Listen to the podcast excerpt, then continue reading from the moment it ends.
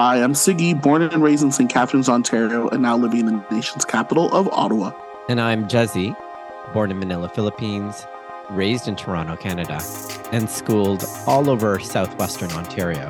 You're listening to the Halo Halo podcast, a delicious mix of pop culture and the Filipino Canadian life. Before we start our podcast, we'd like to acknowledge the lands we're podcasting on. I'm podcasting from the traditional lands of the Huron Wendat, the Seneca, and most recently the Mississaugas of the Credit River.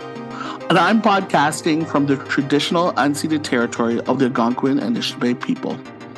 It's warm up.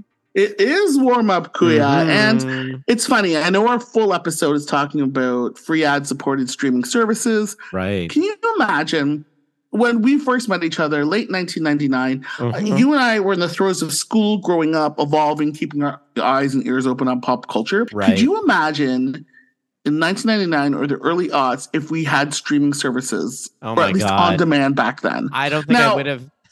well, let me just interrupt you and just say, yeah, go if ahead. There, if there was streaming services back in around 2000s, I don't know that I would have actually been schooled all over southwestern Ontario. I think I would have been too busy watching everything on the streaming services. I just have to say that out loud. it's really crazy. I know things would be mm-hmm. affecting other things, water cooler talk, yep. time to go to the bathroom. But yep. I just was curious, and yes. I know we have the opportunities now, but back then, 1999, uh-huh. 2000, baby Sigi and baby oh, jo- Jezzie, yeah. which is about tw- you know 20, uh, 23, 23 years, years ago. ago. yeah. If I could ask you, what would be your most streamed TV shows in the 2000s? Streaming TV show in the 2000s. Well, I think, I think Charmed. I think Felicity.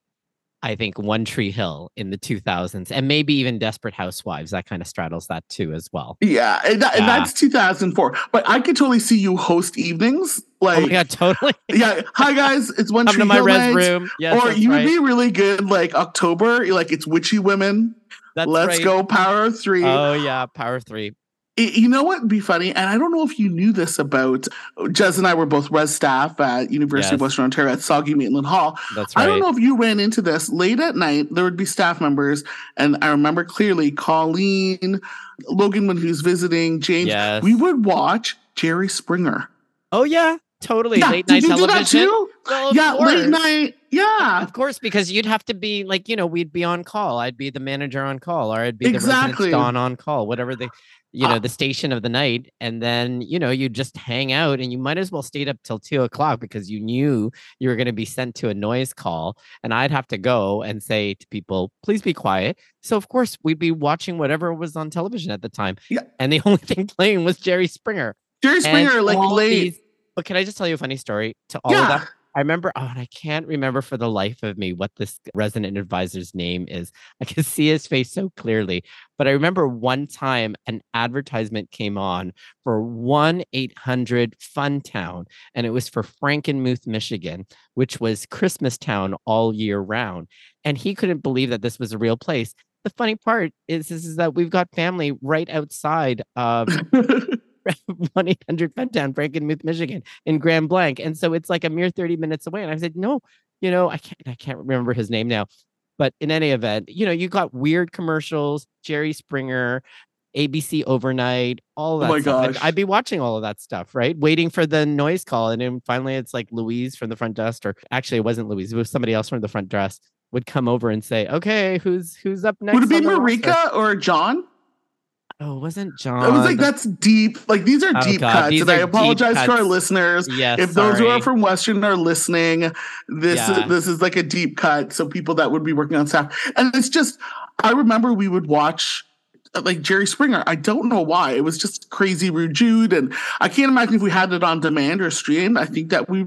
I mean, obviously, like I'd watch Dawson's Creek. Yes, Our- we wouldn't Creek. use our friend Marissa's. Like she'd have all these like tapes Yes. the VHS tapes we'd all be trying to watch. But can you imagine if we had easy access to it? It's easy to host this. It's easy to watch Melrose. Totally. or- It would be like come uh, on in for crazy. a marathon of Melrose Place or come on in for It a marathon of. Charmed or Felicity. Totally. I probably would have had like a popcorn blanket night with Felicity. Like Oh, honestly, oh, you would've totally- been like gone over the river and you would have went to a DeLuca's yes, and and saved some food. Dean and be like, DeLuca. Dean and DeLuca. we'd have our chocolate, and and then we'd all be talking really quietly, like Noel. so I'd always be like, "Can Noel just speak up?" You know, like we He can't hear should've. you. You know, so Sidebar: I had a student that said that was like said that wasn't he such a good residence advisor? He was like Noel. I'm like, I wish I was. I wish I so was, but I am not. I wish I could be that. Oh, but Scott imagine Foley. just you know Oh, streaming Dawson's yeah. Creek at any moment, and you can rewatch. Oh my it. god, me. We would have to have them on videotapes, right? So, Katie, Holmes, I know exactly. Barely, barely. know. I know. It would change things. Now, what Michael would be Murray your on One Tree Hill. Yes, that's right. You would have been. You would have been hosting. It would have been Totally. great. What would be your most streamed movies in the 2000s? Like, do you remember like movies that you guys would? I would feel like, for a comedic sense, I would think this is the 20. uh, We'd be watching like Austin Powers. Yeah, I think it would be Austin. She's all that. Like Cruel Yeah. Intentions.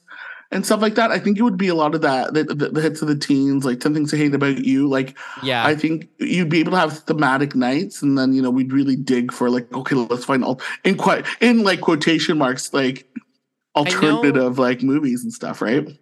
Right. I also know too that early there was Finding Nemo too, and I think I'd be Oh constantly God, streaming that Victor. because because of Victor and Yeah. because of my nephews who constantly would be watching that. And I remember having the DVD constantly playing that. So I think if it was on streaming and if Disney Plus was around back then, I have a feeling I'd be oh watching my gosh, yeah. Finding Nemo over and over and over again.